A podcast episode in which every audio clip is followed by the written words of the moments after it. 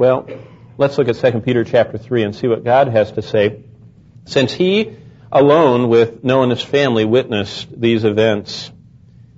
Because the Lord tells us what to do when you find yourself living in a world that denies their maker. 2 Peter chapter 3. Beloved, this is the apostle Peter at the end of his life, fruitful life, full life, uh, serving the Lord. He says, I now write to you this second epistle, in both of which I stir up your pure minds by way of reminder. What he's saying is, I'm going to repeat myself. That's a kind of a gracious way to say it. I'm going to stir you up by way of reminder. In other words, he says, I want to say again what I said before, and I want you to get this riveted in your mind. Verse 2 of 2 Peter 3. That you may be mindful of the words which were spoken before by the holy prophets, and of the commandments of us, the apostles of the Lord and Savior. Now, now he's building to a point that we're going to come to about verse 3, scoffers coming. But what do you do when you live in a world of scoffers? Point number one, you might want to write this down. If you're living in a world of scoffers, trust the Word. And that's what this whole series has been about. The book you can trust.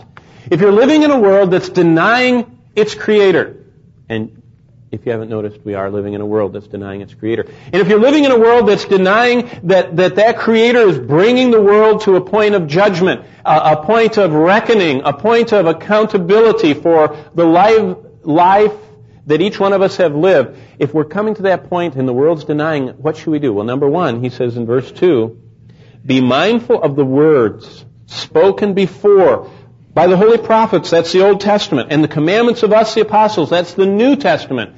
Trust the Word. You know what I have written in my Bible by verse 2? Trust the Word.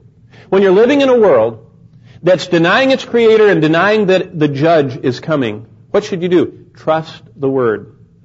Why? Because it's going to be attacked on every hand.